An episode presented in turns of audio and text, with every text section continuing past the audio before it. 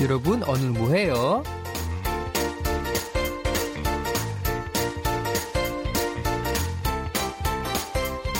K-popers lagi ngapain nih? Mending kita berbagi cerita di K-pop bersama DJ Lodi.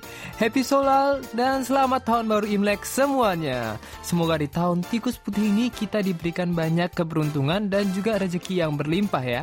Aku seneng banget nih karena walaupun hari ini adalah hari raya, aku masih tetap bisa nemenin kalian di malam minggu ini. Nah, kita langsung aja yuk dengerin lagu pertama dari playlist hari ini, Very Very dengan lagu Layback.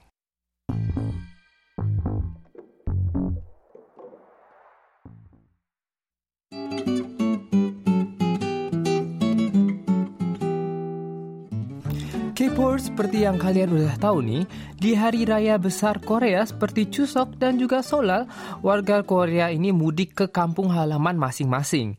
Dan untuk beberapa hari, ibu kota Seoul yang biasanya padat ini jadi terasa kosong. Jadi mau di Seoul ataupun di Jakarta sama aja ya. Kalau hari raya tiba, ibu kota pasti jadi sepi. Nah, buat warga Korea yang kampungnya emang di Seoul nih, mungkin enak ya. Bisa kumpul bikin mandu, terus habis itu makan toku, dapat angpau ya kan? Dan bahkan juga sembahyang untuk para leluhur bersama keluarga tanpa harus pergi jauh keluar kota. Tapi buat sisanya yang nggak bisa pulang kampung nih, entah karena liburan kali ini lumayan pendek atau mungkin karena tetap harus bekerja di hari Jumat dan Senin atau juga kayak aku nih yang stuck di kota Seoul selama liburan karena mau pergi keluar kota pun pasti jalanan macet dan juga mau naik transportasi umum pun pasti bakalan susah nih dapet tiketnya. Hmm, jadi kegiatan apa aja nih yang paling diminati oleh para Soulites pada saat solar? Nah, langsung aja kita bahas. Yang pertama nih adalah mengunjungin istana-istana kerajaan Korea nih. Biarpun solar, Istana-istana kerajaan nggak hanya buka tapi malah gratis nih. Bahkan udah jadi tradisi tersendiri bagi orang-orang Seoul untuk mengunjungi istana dan yang udah berkeluarga untuk membawa anak-anak bermain permainan tradisional Korea sambil pakai hanbok tentunya. Dan jadi setiap Solal dan Chuseok nih di istana dan di pelataran teater Sejong disediakan tempat khusus untuk permainan tradisional Korea. Ada yutnori, yunaligi, pengichigi, dan juga tuhonori nih. Kalau misalnya mau dijelasin nih ya secara singkat, yutnori itu adalah permainan board game tradisional Korea.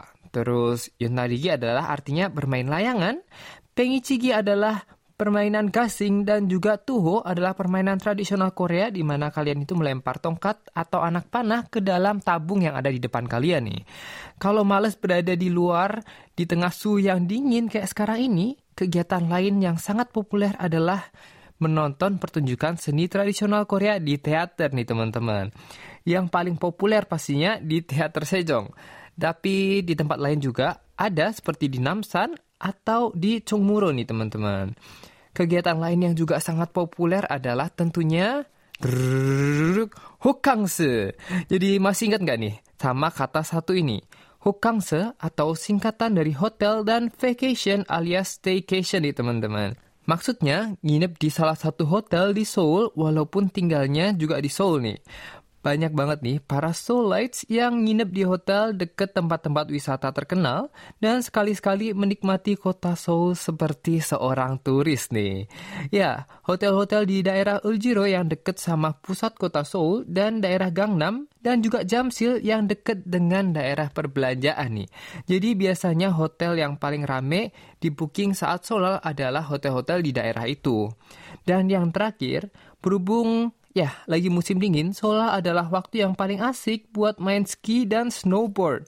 Walaupun tempat kebanyakan ski resort ada di Provinsi Gangwon-do, di luar kota Seoul, karena tempat ini ada di utara kota Seoul, jadi nggak terlalu macet nih dibandingkan dengan pergi ke selatan yang searah dengan arus mudik.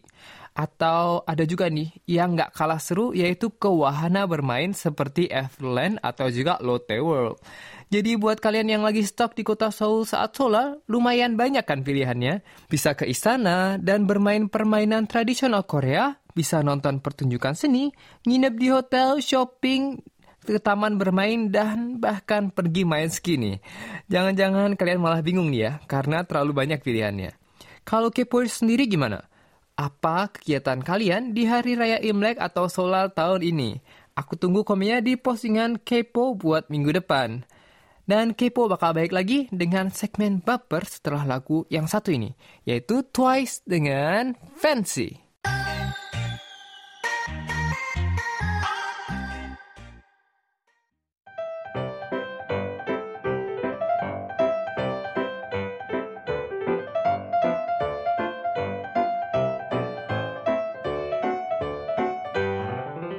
Saatnya bacain catatan harian dan curhatan para pendengar di segmen Baper, buku harian pendengar. Nah, hari ini kita dapat kiriman dari siapa ya? Pendengar setia Kepo pasti bisa tebak kalau udah dengerin curhatannya nih. Mari kita baca kirimannya. Halo DJ, bagaimana kabarnya di Korea? Walau cuacanya dingin karena musim dingin, semoga DJ dan staf KBS tetap sehat selalu. Amin. Hari ini aku sedang berkumpul bersama tim Duax untuk makan-makan karena telah meraih kemenangan dan alhamdulillah makanannya adalah bebek sinjai khas Madura yang sangat terkenal hingga se-Indonesia. Selesai makan-makan, saya bermain dan berenang bersama. Dan DJ, tahu apa yang terjadi? Saat saya berenang, langit berubah menjadi hitam dan hujan datang. Tapi saya dan tim sangat senang bisa melewatkan waktu bersama. Sehabis berenang, saya dan tim pun makan rambutan dan durian banyak sekali hingga kenyang. Oh iya nih, DJ, di rumah saya sekarang sudah musim buah loh, apalagi buah durian dan rambutan. Mungkin DJ mau ke rumah, nanti saya beri deh. Terima kasih. Agnes AA, 15 Januari 2020.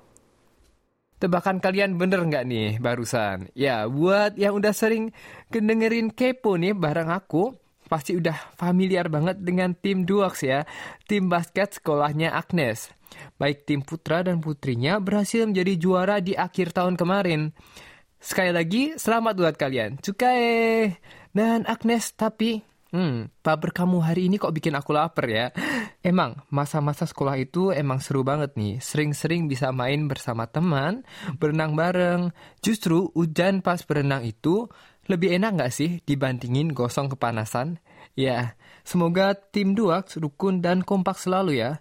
Dan juga terima kasih buat Agnes yang selalu rajin mengirimkan catatan hariannya buat Kepo. Nah, sekarang kita mau lanjut nih ke baper kedua hari ini dari Rina.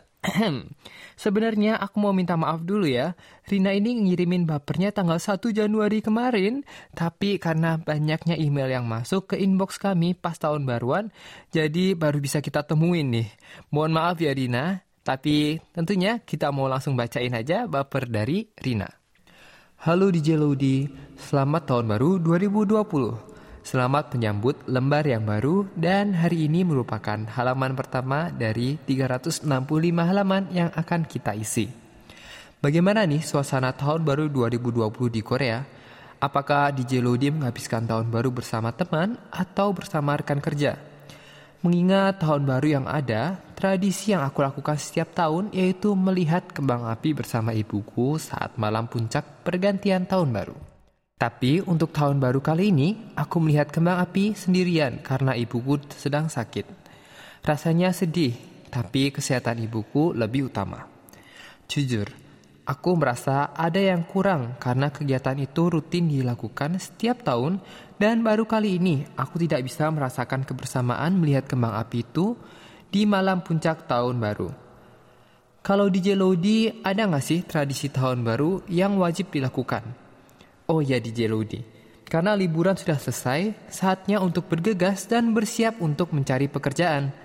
Besok tanggal 2 Januari adalah hari pertama masuk sekolah di tahun 2020 dan sambil mencari serta menunggu panggilan kerja. Aku mengajar di taman kanak-kanak di lingkungan rumahku. Berharap bisa menambah pengalaman dan menambah rasa percaya diriku. Sehat terus untuk aku dan DJ Lodi.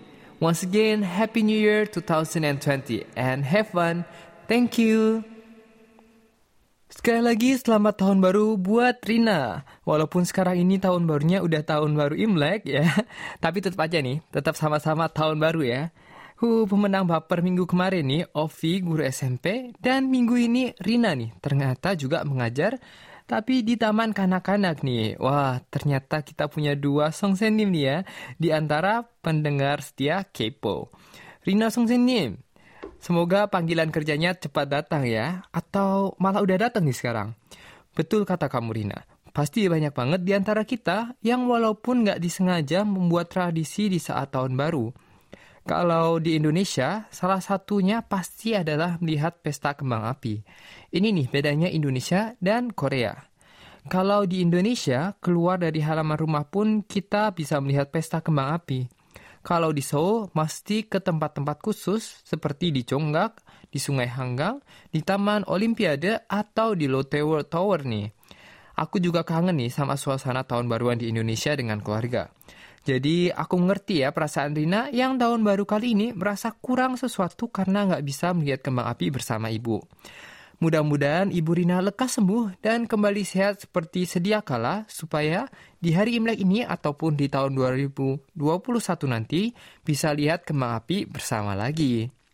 Kalau aku nih bersama keluarga biasanya makan bersama di malam hari tapi berhubung kembang api mau lihat di luar itu agak males, jadi kita pasang aja tuh di TV kan ya. Biasanya di tahun baruan selalu ada siaran khusus kembang api countdown di, televisi nih. Jadi kita makan sambil nontonin aja nih kembang api yang ada di TV. Pasti seru banget dan juga tentunya nggak repot ya teman-teman. Selamat ya buat Agnes dan Rina yang udah bapernya kita pilih hari ini. Jangan lupa untuk konfirmasi alamat pengiriman hadiah dan juga nomor telepon kalian ke email KBS di Indonesia at kbs.co.kr. Buat teman-teman yang lain yang juga pengen dapat hadiah cantik dari KBS, kirimin curhatan atau diary kalian ke DM Instagram, inbox Facebook, ataupun melalui email. Tiap minggunya kami pilih dua kiriman kalian untuk dibacain on air. Setiap kali kita ngadain event bagi hadiah di sosial media KBS, banyak nih yang sedih karena nggak kebagian hadiahnya. Padahal cara yang paling gampang dapat souvenir dari KBS itu adalah di sini nih teman-teman semua di sini. Adalah di Kepo. Jadi jangan malu-malu berbagi cerita di Kepo ya namanya disamarin juga boleh kok. Hehehe. Nah, aku tunggu ya kirimannya di segmen baper minggu depan. Kepo bakal lanjut lagi dengan segmen LDR atau Lodi's Diary setelah lagu dari SF9 yang berjudul Good Guy.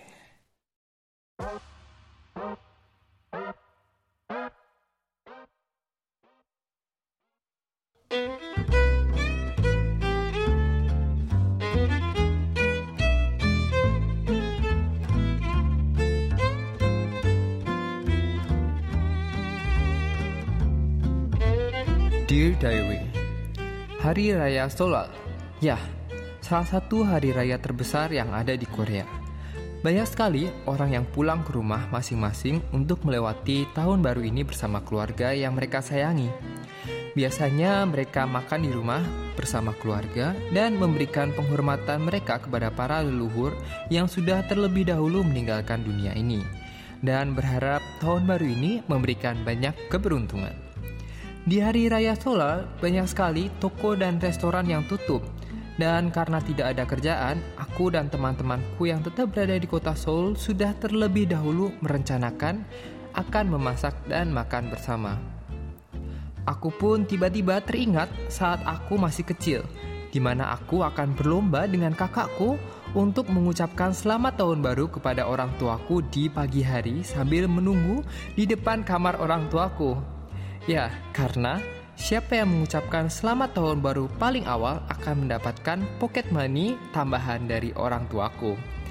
Lalu ada juga nih di masa kuliah karena ya tahu kan banyak toko yang akan tutup dan aku bersama teman-temanku memborong segala macam makanan di supermarket untuk memasak dan makan bersama di atap rumah saat solal.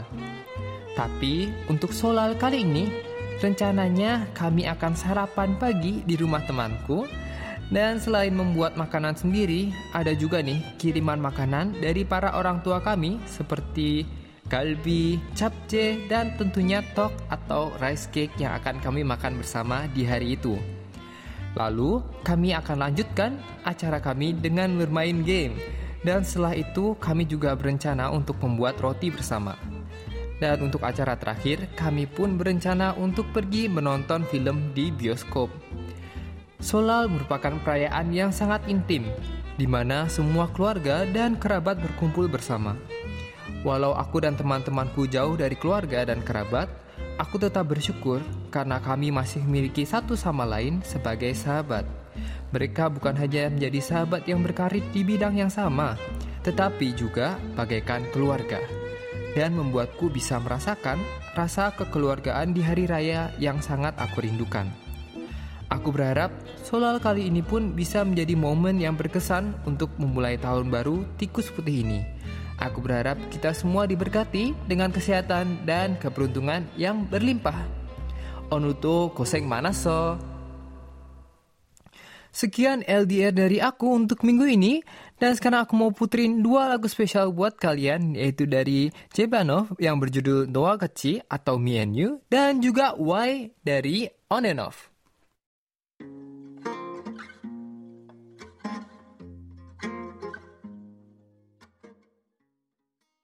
Waktunya buat bacain komen dan pertanyaan dari para pendengar Kepo nih.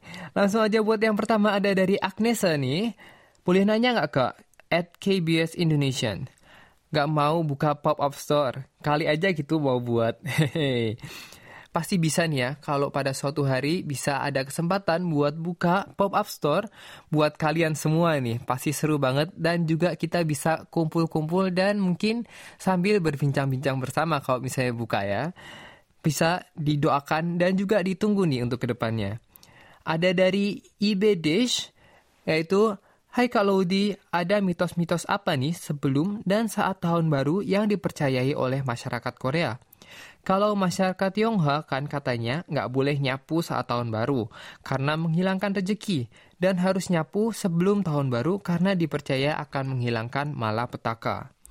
Nah, pertanyaan kamu ini menarik banget nih. Jadi, kalau untuk yang satu ini, aku juga harus konsultasi dulu nih, kadang-kadang ya, sama Mbah Never. Karena banyak orang Korea yang percaya lagi terhadap mitos-mitos tahun baru nih. Ternyata ada banyak nih yang paling menarik buat aku adalah kita harus menyalakan lilin di berbagai sudut rumah dan bergadang di malam tahun baru nih. Jadi katanya di malam tahun ini hantu yang ada di dapur kita bakal naik ke langit terus melaporkan kegiatan kita selama setahun pada dewa langit nih. Terus anak-anak juga nggak boleh tidur, jadi sama orang tuanya diceritain cerita serem. Kalau ketiduran besok paginya alis kita bakal berubah jadi warna putih nih. Terus, ada juga mitos kita harus menyembunyikan sepatu kita dan menggantungkan saringan beras di tembok depan rumah supaya sepatu kita tidak dicuri hantu pencuri sepatu atau yang gengi. Karena katanya kalau misalnya sepatu kita dicuri dengan hantu ini, ntar ada hal-hal buruk yang akan mendatangi keluarga itu nih. Terus juga ada nih mitos bakar rambut rontok yang udah dikumpulin selama setahun buat mengusir penyakit di tahun baru. Dan yang terakhir nih, kalau mau banyak rezeki, kita harus memulai tahun baru ini tanpa hutang teman-teman. Pantesan ya, banyak orang yang mengeluh ekonomi semakin sulit.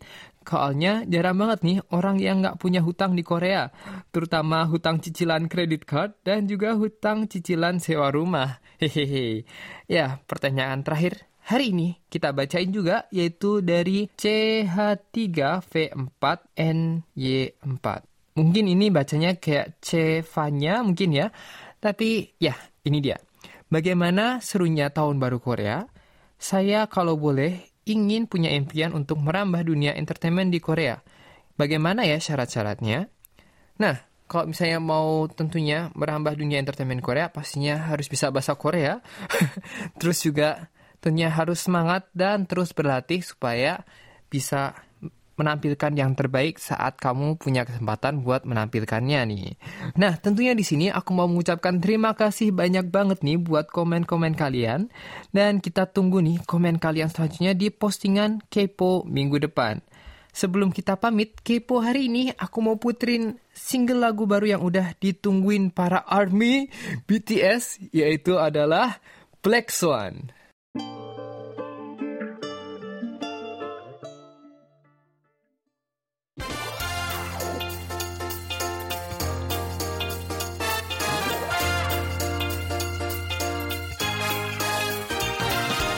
Waktunya saya untuk pamit nih. Kalau ngebawain acara kepo itu nggak terasa banget ya. 45 menit waktu cepet banget lewatnya. Mudah-mudahan di malam minggu solar ini kalian semua bisa terhibur. Terima kasih banyak atas kebersamaannya dan semoga tahun tikus putih ini bisa memberikan banyak rezeki seperti yang dijelasin kemarin sama DJB dan DJ Nikita di program spesial Solar KBS kemarin. Jangan lupa ya, stay tune di BLK besok buat dengerin interview aku dan DJ Niken dengan nature yang seru banget nih. Onuto sugueseyo, happy weekend dan sebok mani batu seyo.